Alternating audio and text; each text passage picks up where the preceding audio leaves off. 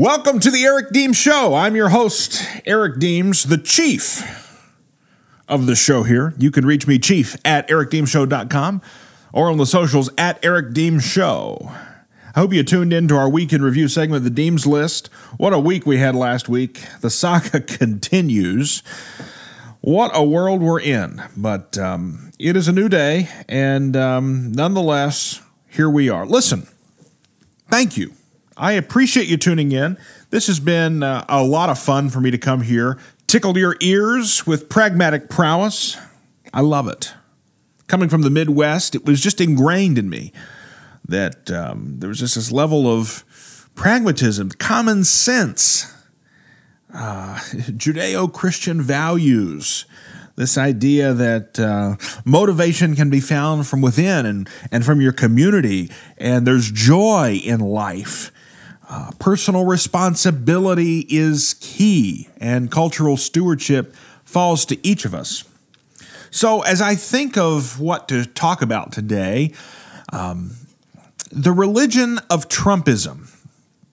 Now, listen, I I voted for Donald Trump twice, okay, and I have been a big fan of a lot of what the administration has been able to achieve.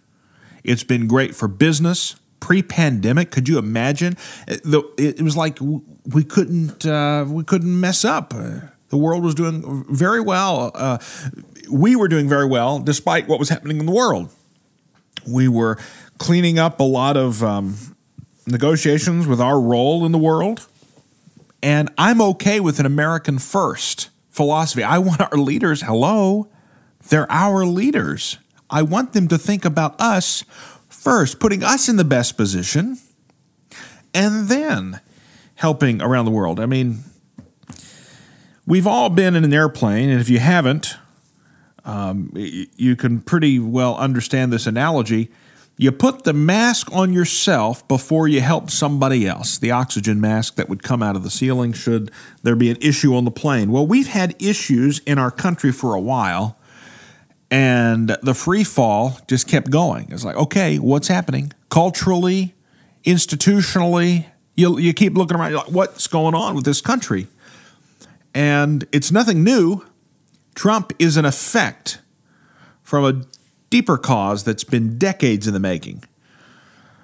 And uh, we finally got tired and said, okay, well, we, have got to do so. I, I, understand you've got to take care of yourself before you can take care of other people. Um, from you know our role with World Health Organization, the UN, NATO, the list goes on, where we've either stepped away um, or leveraged stepping away to negotiate better deals. Um, all this stuff has benefits for America, but at what cost? Last week we saw a pretty dramatic cost. Uh, a mostly peaceful protest. it's very interesting, right? How we call that a, a, mostly peaceful protest and everybody's just clutching their pearls. Whereas in, in the summer of 2020, when race riots uh, seemingly were occurring, looting and vandalism and catching our streets on fire and burning down businesses, um, you know, oh, these are justified. It seemed like that was kind of the message we were getting from members in the media. And now we're clutch they're clutching their pearls. Oh, can you believe this is happening in Washington? Well, no, actually, I couldn't believe that it would happen, but I'm not surprised because you can't continue to fan the flames of violence and with, with harsh rhetoric and, and then get and start complaining whenever uh, there's a fire and a pretty big one. Um, listen, it you can't justify it, right? I'm just trying to say uh, there's blame and there's a cause and there's an effect. And we've been living in a world of effect. And that world of effect is Trumpism. And what is Trumpism? Listen, when I was in high school, we were banned from using Wikipedia, but it has become a great place here to go. Um, I know they're probably going to hit you up for some money too. So, uh, you know, do what you can. But Trumpism, uh, if you go there, it's this is political ideology, style of government, populism, where Donald Trump um, I mean, Donald Trump is the king of Trumpism, right? And this, and he's kind of the most popular. Well, he is the most popular um, kind of populist leader, and and kind of that strong man style uh, of leading. Then you start reading. You know, is he really? Is that really great for leadership? Is that a leader? So I'm going to go into a lot here today. I'm going to dive into the religion of Trumpism talk about what that looks like. I'm going to reference a talk that I got to um, be part of as an audience participant with Colin Powell and Madeleine Albright discussing, you know, what has happened in the world. Colin Powell was not only a general, um, but then also Secretary of State. Madeleine Albright, first female Secretary of State. They both come with uh, just a, a lot of diplomacy. Remember that word? diplomacy. Yeah, I really enjoyed their talk. It was, um, it, it reminds you of a time when, when you didn't have to worry so much about who's in the driver's seat, let alone who's in the car uh, for our country. So, um, you know, I think Donald Trump served his purpose to shake things up. The question is, where do we go from here and how does that affect the Republican Party? So I'm going to give some thoughts on that and what I think should happen. And then, uh, how many of you are familiar with the Enneagram? The Enneagram is basically it's personality. Who you are, makeup of personality. I'm probably underselling it. Um, but I, I want to go into the author Donald Miller posted something in, on um, his Instagram the other day about Donald Trump and him being an eight. An eight is a type of the Enneagram. The Enneagram, just for real quick, they have nine different types of personalities. Um, go to EnneagramInstitute.com. They have a lot of information on there. We'll post it in the show notes. Um, something for you to look at. I am an eight, a type eight. It's the challenger. It's the person that likes to poke buttons, right? So uh, on Myers Briggs, I'm an ENTP.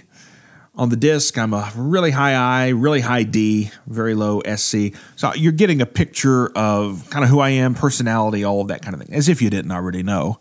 Um, and I love to talk, which is why you're here, because you enjoy hearing it. At least I hope so. And if not, let me know. Chief at ericdeemsshow.com. Um, we've finally gotten to the place where we have some, uh, you know, the the uh, the show critics. Uh, but you know, those show critics.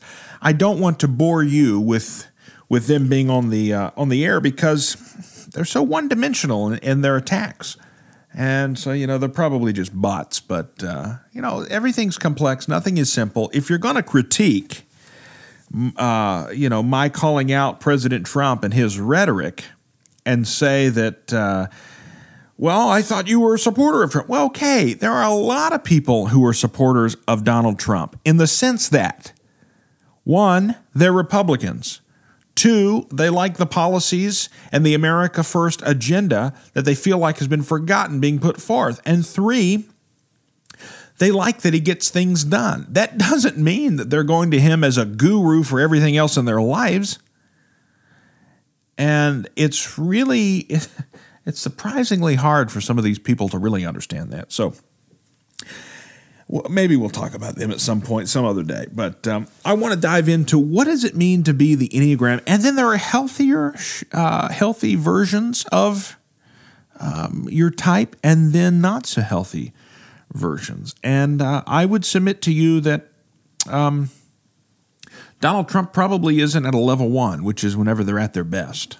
Um, He's had a lot of challenges uh, in recent years for sure, especially in recent weeks. But he's also not somebody that uh, we're, we're too shocked and surprised to know. Eights believe that they must be in power and they must be in control. They must project that powerful image so that others would not dare to reject them. That's probably um, an average to weaker uh, type of eight. But, you know, we'll get into this. Let's go back to when it all started. Almost to the escalator ride down, Trump Tower, right? We were all enamored at the fact that billionaire Donald Trump, the guy that I actually really enjoyed watching on The Apprentice. I love The Apprentice. I especially loved the Celebrity Apprentice versions. Joan Rivers, God love her, may she rest in peace. That was probably my favorite uh, season. But, you know, when you're from Belpre, Ohio, and you live in southeastern Ohio, um, the Appalachian corner of the state, seeing a billionaire in uh, Manhattan and the the lavish trappings of his life, that's real appealing, especially for a dreamer like me. And I know many people saw Donald Trump as it. He was a fan and a friend of a lot of celebrities, folks that uh, as soon as he decided to descend the escalator, uh, lost his number. Interesting, huh? Well, Donald Trump, he started with a bang, too. Um, all the cameras were on him because he brought celebrity. Well, we can talk about that. Are we to a point now where only celebrities really can run? If that's the case, count me out. This is not that's not what I want to be a part of. But nonetheless, he had nothing to lose except uh, you know anything on his own. He was already a billionaire. He didn't. He couldn't be bought, right? You can't come in and, and offer him a bunch of money. Well, he already has a bunch of money. Um, I'm sure there you could argue with me on that on some other things, but let's just stay above board here and, and have a bigger bigger uh, discussion of what's going on. We watched that. We watched him systematically use rhetoric like um, fake news, right? Up until that point, you know, if you're reading the newspaper, if you were like me, I'm reading multiple news sources. Um, newspapers have declined a lot, but you know, back then, even just four or five years ago, um, there were still uh, pretty regular. You were going out in public quite a bit. You grabbed the paper in the morning, that kind of thing, dropped at the door. Yeah, all that's happening. Man, just thinking back to all those uh, going into the coffee shops pre pandemic. Uh, anyway, let me come back here to our um, interesting reality. Um, we also didn't complain about all the sacrifices at the high altar of Donald Trump. Again, this it's become a religion. This Trumpism has become a religion. Trumpism without Trump is going to be even more interesting and more telling, right? Because every Republican in the House and the Senate, with the exception, I think, Cory Gardner in um, in the Senate in Colorado, won. So, and they grew, and they grew their margins of leadership there. The, the Republicans um, increased, except for now. And now we know the Senate with Georgia. Um, Loeffler and Perdue both lost, so now there's effective control of both the House and the Senate. But hear me out on this. When Donald Trump was running, there were like, what, 15, 16 people running against him? And he was so new because he, he decided to go against decorum. And that should have been really early warning signs of what could potentially happen, right? But he, he was we knew he was going to buck the system. That's why we liked him. We got tired, especially the decline of the white working class. You know, read Hillbilly Elegy, those kinds of books, Dreamland. It talks about how the opioid epidemic, um, as well as uh, trade deals happened. It, it really, especially in the Appalachian region, decimated towns, people, uh, lost lives, their livelihoods. Many lost their lives. These folks didn't feel like Washington or any political person ever cared or worked for them. That's how you had a billionaire, a billionaire who was loved by um, the rural uh, guy from Alabama. Uh, remember when he went down? Was it at Talladega where he, he flew over and I mean, thousands and thousands. This guy had rock star status. He would have tens of thousands of people coming to see him. His, um, his rhetoric was entertaining, it was very divisive.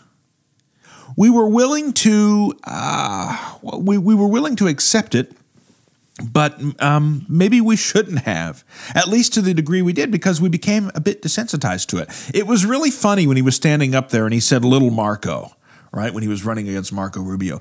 It was really you know, funny when he said Lyin' Ted or low energy Jeb. He systematically picked off each one of his opponents, exposing stereotypes and things that have some truths to them, right?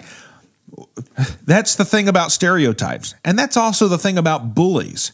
They tend to pick on things that have some truth to them. We don't want a bully in the White House. We don't want a bully. A bullies really aren't leaders. They may be able to get into leadership positions, but are they really leaders? I would submit to you that the answer is no. Bad versions of the Enneagram 8 are really toxic. Um, you know, when they get in danger, they feel like they need to destroy everything. Really healthy ones, well, they're self restrained, they're magnanimous, they bring people together, champion a common goal. So there was this idea that we, this country that we love, that we kept seeing socially, things were just being torn apart, institutions being ripped apart. We've talked about a lot of how this has happened in previous episodes. Folks getting into social media, the the you know the the 24 hour news cycle. So every 20 minutes or so, you have to have a breaking story. And well, there just aren't that many breaking stories. So we got to focus on the bad. And so because we focus on the bad, everybody feels that the world is a lot worse off than it is, and their fellow man is probably out to get them when he probably isn't. And where do we end up? Well, we end up in a 2016 election. And I stayed up that night and I absolutely loved watching I mean, these people were just so in the bag for Hillary, so in the bag on the left. I mean, the bias that our news media has is a bit disgusting, right? That's why there's been such a, a uh, surge of alternative media. It's a great opportunity. I love it. Podcasts are growing. I love that. Independent newspapers and and and emails and all this stuff people that are getting knocked out of the New York Times because they're not tolerant enough when really they are they just have a difference of opinion okay it's all right to have a difference of opinion if you so funny the tolerant crowd they're they're only tolerant if you agree with them but they're now starting to Andrew Sullivan's who I'm thinking of Bari Weiss is who I'm thinking of uh, they have uh, you know their own columns now that are just emailed directly to you. That's good. You know, you got to also temper that against the other side of it, and that people once again going to their own corner, you know, reading what they want to read, what they want to hear, which is what happened in social media. Facebook before they started cracking down on all these things. Now they're cracking down on conservatives and shadow banning and all that kind of stuff and the way you never know what to believe anymore. Um, you know, is it is it really shadow banning? Is it really a big tech government conspiracy? Well, the fact that big tech has that kind of control and can pull it off, as we've mentioned before, is a problem. Big tech censorship is a real problem, especially since everything's in the cloud now and you have to pay to access stuff that's yours. Okay, so I'm just painting a picture here of what's happening. We didn't like some of the rhetoric that was going on with Trump. Some of it we felt was really justified, using his stereotypes to attack people that we thought, yeah, they're underperforming. Yeah, they're only there because of a family member. Yeah, they're, they're not really the most qualified. They're not there on merit. And so we, we really liked some honesty, brutal honesty, in fact. But it also came be- with this, you know, the side effect of bullying. And I think it really tore down the decorum of dialogue. And that's one of the things that um, Colin Powell and Madeleine Albright talked about in their discussion. They said, you know, there used to be this idea of a social contract in America where um, I'm I'm here and I'm taking care of my home, but I'm also taking care of my neighborhood my street and I care about my neighbor and I care about their kids because they care about mine. And this idea that as, you know, we drive down the street, we're going to do so civilly. As we pass each other in the grocery store, we're going to do so civilly. We're going to build friendships and relationships and um, we're going to have positive um, dialogue and even if it's challenging there's the discourse can still occur because there's a social contract that i'm still going to respect and value you and as a person and i'm not going to do something that harms and hurts you. Well fast forward to last week there were people that got hurt. People, followers of donald trump who hurt people and who got hurt It went too far. The social contract's been ripped. Listen, social contract's been ripped in many pieces. You know, earlier this year, or actually in 2020. I'm so glad it's hindsight.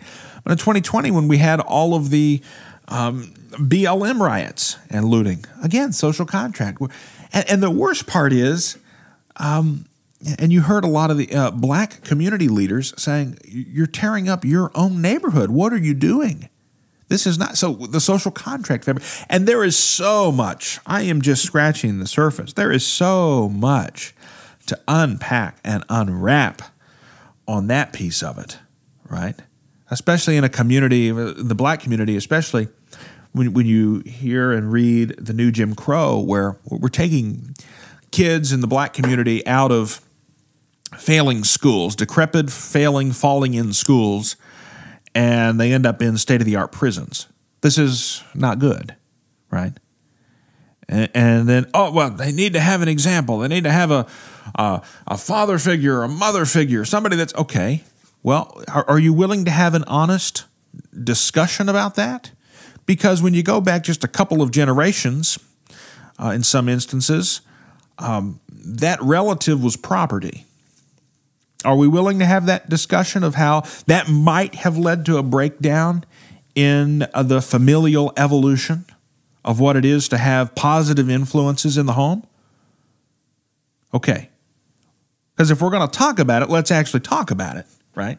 So, I mean, so much, so much to deep uh, to take a deep dive into when it comes to the social contract, what that means, what it means for different groups, so on and so forth. But Powell and Albright, you know, they said uh,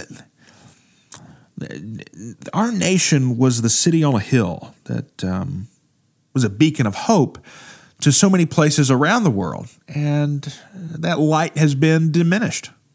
It's been diminished. Um, it, it, feels really dark right now just because of the pandemic and because of everything uh, that I know you all have gone through, that I've gone through in the last year hopes that have been put on hold, uh, dreams that have been quashed because of it, and you know we'll shine again. It's but it's going to take a it's going to take all of us working together to make it happen. You know, there's a sense of um, the, the fact that Joe Biden is boring. I really like. okay, now he's got tons of Biden baggage that uh, we're going to continue to unpack and I hope that justice is served, especially for his family members. But there's almost this kind of collective breath that gets let out.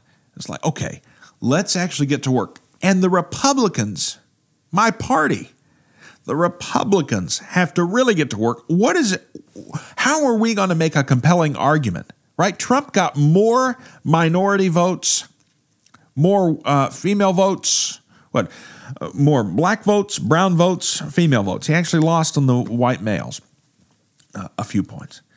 So the Republican policies, these this ideology, this America first, you know, make it happen, this Trumpism, well, that really resonated well among a lot of communities. How does the Republican Party move forward without Trump, but with a more civil version of Trumpism. Has the Republican Party become the new big tent? I would submit to you that it has the chance to do that, especially when the left is talking about adding more states, Puerto Rico, D.C., splitting up California.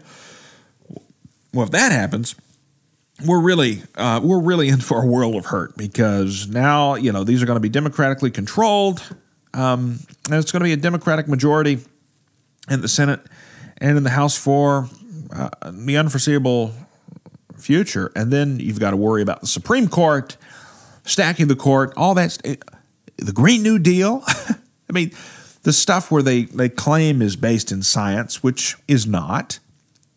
That's going to be what's taking over. So the Republicans have a huge opportunity to take back their party, define how Donald Trump plays a role in it. He's the de facto leader of the party.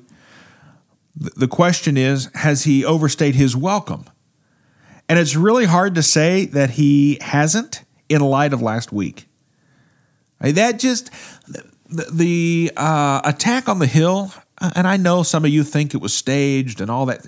Listen, put all that aside. Perception is reality. Whatever people in America saw, that's the reality they see. And most people watching that said this is this was a, uh, a step too far. This is not how we conduct ourselves as Americans. And it's a big wake up call to many of us. It's a, it's a wake up call to many of us. Hopefully, it's a wake up call for us to read and understand our Constitution.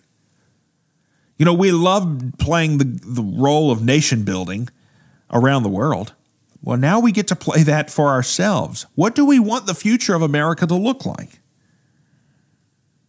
And, and really, children, they are the future. So we need to look at education. We need to look at how are we going to structure a future that is competitive around the world in the 21st century, not continuing to, you know, play political games with 600 or $2,000 stimulus payments so that we can bail out our uh, crony friends in other state governments or cities.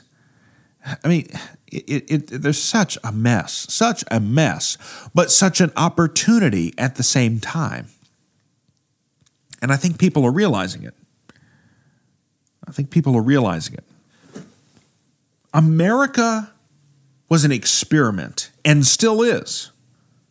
I mean, even Ben Franklin, when he was asked, What do we have, a republic or a monarchy? He said, A republic, if you can keep it. And that's the question can we keep it? We're not supposed to be ruled by the mob. Our founders and framers of the Constitution were clear about this. It's a constitutional republic, not just a straight democracy. So, what are we going to do?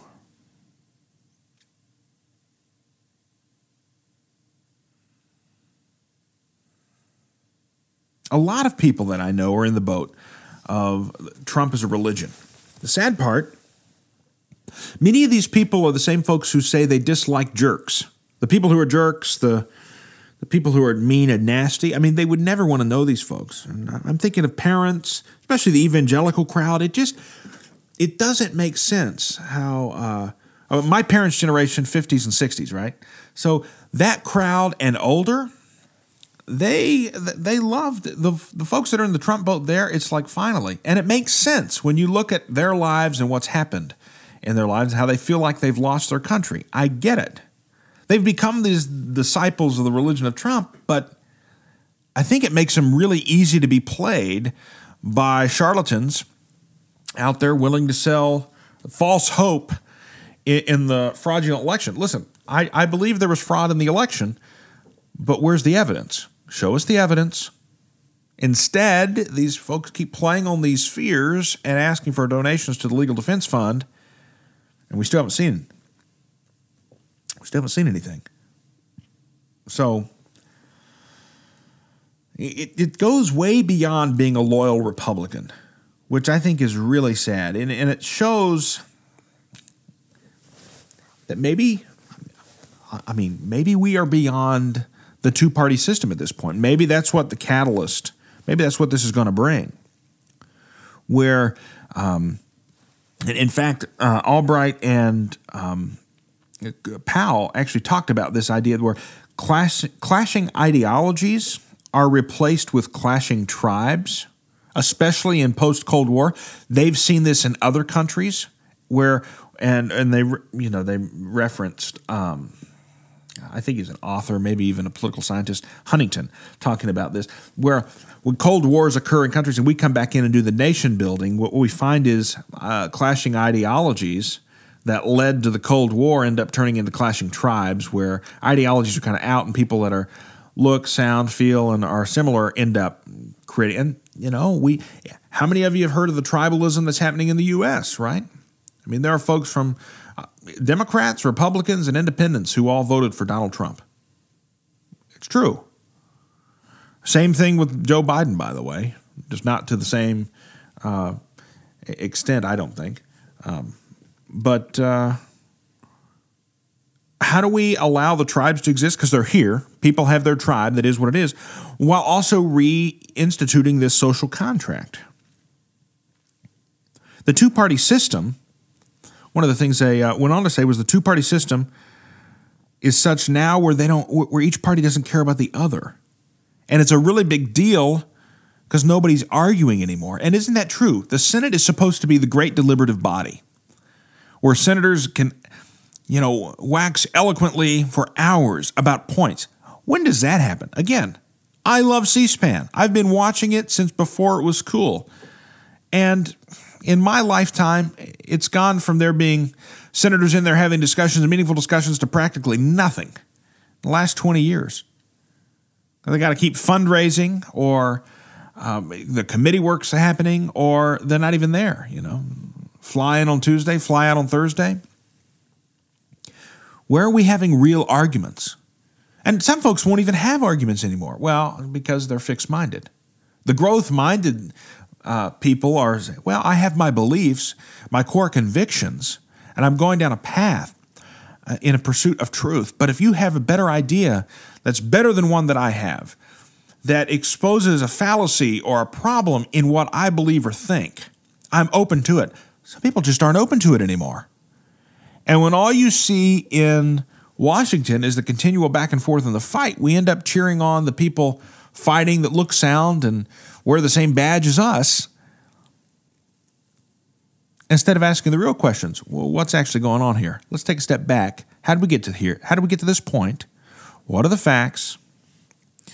It's um, compromise is not a bad word, and it seems like it has become that. And I think honestly, I think you go back to social media. Jonathan Haidt's points on social media being something that tears apart institutions because we've lost the the common denominator has to be lowered so much because now elected officials in Congress have to care about what their that their followers are retweeting or tweeting at them or how they're being portrayed by um, you know these uh, social media campaigns.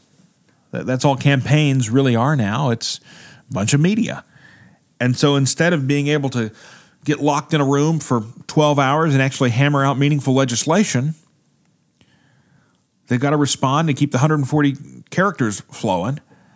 So true meaningful work probably, uh, well, true meaningful work isn't getting done, which uh, probably means true meaningful relationships aren't being crafted, formed, and shaped among the lawmakers themselves. Well, when you don't have a relationship with somebody, it's really easy to throw them under the bus or to have zero empathy or to not understand where they're coming from. So it's um, the religion of Trumpism is very interesting. I hope we go away from it. I hope it's going to have its devout followers, the devout followers who, no matter what you can tell them, will not reject any will not reject anything about Trump. He he is their savior. He is their political savior. And it's sad because that's not what America is. America does not have political saviors. When we were set up, Washington chose to step down. It's our first president after two terms, right? Why? Because that's the right thing to do. We don't follow men, or women for that matter, we follow the collective good for our country. And we have people that step into roles that carry that torch, move the flag forward for periods of time. But it's bigger than them. And I think maybe that's what the issue was. I think I think Trump definitely felt like Trump's bigger than the presidency. I think many of his followers feel like he's bigger than the presidency. And that's not how our presidency should be defined. So, where does it come from as we wrap up here? The Enneagram is pretty interesting. I found it to be very helpful. My wife and I use it a lot, um, kind of in talking about each other. Trump is an eight. Let me talk about some of the other eights here, just so you have some idea. Um, let's see. FDR was an eight. Winston Churchill was an eight. Fidel Castro, MLK Jr., Lyndon Johnson, Mikhail Gorbachev, Saddam Hussein, John McCain, Picasso. Um, boy, let me, let's get some Frank Sinatra, John Wayne, Rosie O'Donnell, uh, Donald Trump's favorite person, uh, Dr. Phil, Tony Soprano, the um, fictitious character, um, Matt Damon, Alec Baldwin, Barbara Walters, Jack Nicholson. Okay, you get the point. So now you kind of understand who these people are. These are uh, eights. And um, the eight is a challenger because they enjoy taking on challenges themselves as well as giving others the opportunity to challenge them to exceed themselves in some way, which I find very interesting. So when you think of the healthiest, and I'm going to post this in the show notes so you can have it, there are um, levels, level one through nine. Level one, when an eight is at their best, let me just read this description. When an eight is at their best, they become self restrained and magnanimous, merciful and forbearing, mastering self through their self surrender to a higher authority, courageous, willing to put self in serious jeopardy to achieve their vision and have a lasting influence, may achieve true heroism and historical greatness. Wow. Level two, self assertive, self confident, and strong have learned to stand up for what they need and want, resourceful, can do attitude, passionate inner drive. Level three, decisive, authoritative, and commanding. The natural leader others look up to. They take initiative, they make things happen, they champion people. They're a provider, they're protective, they're honorable, they're carrying others with their strength. So you read through this and you're like, okay, the list of names that I read earlier, I can see where that happens. And some that are healthier than others. The healthiest, yeah, it makes more sense. Those who aren't as healthy, you see glimmers of it, wishing more was there, but instead you hear more of this. And these are the unhealthy levels where they develop delusional ideas about their power, their invincibility, and their ability to prevail. Megalomania, feeling omnipotent, invulnerable. They're recklessly overextending themselves. If they get in danger, they may brutally destroy everything that is not conformed to their will rather than surrender to anyone else. Vengeful, barbaric, murderous, sociopathic tendencies generally corresponds to the antisocial personality disorder. That's the worst. That's the absolute bottom of the barrel, level 9 unhealthy. When you start to get there, so what is a level 6 just because I know you're wondering. They become highly combative and intimidating and get their way. They're confrontational, belligerent. They create adversarial relationships, you know. Level five, they begin to dominate their environment, including others. They want to feel that the others are behind them, supporting their efforts. So, Donald Trump is an eight. Donald Miller, again, said, uh, had a really great thing. If I can find it, I'll post it. If not, um, this link and this um, analysis here on the Enneagram Type 8 will be helpful. Donald Trump is an 8, and I think he's more on the unhealthy level of 8. And so I think it's important for us to know where we are. Where are you on the spectrum on the Enneagram? And uh, maybe you're, you're not an 8, right? Maybe you're a, a 6. Maybe you're a 2. Maybe you're a 9. We all want to be 9s. Yeah, you'll learn this when you you see them there at the top. We all just look up to them. Um, but the Enneagram's pretty pretty powerful. It um, it kind of shows which which group you uh, which type you gravitate towards for growth, which one you gravitate toward for stress. Um, and it could be a great way for you to help manage yourself personally and the relationships that are most important to you. So this has uh, run a little long, but I appreciate you tuning in. It's very, it's a very interesting time that we're living in, and um, Trumpism, I think, is more than just populism. It's become a religion, and I think that's where we made the mistake. We looked to our president, and many looked at him to provide more than just being an office holder. And well, we're reaping those effects. What do you think? Chief at ericdeemsshow.com. Let me know what you think. I'm there and at Eric Deems Show on the socials.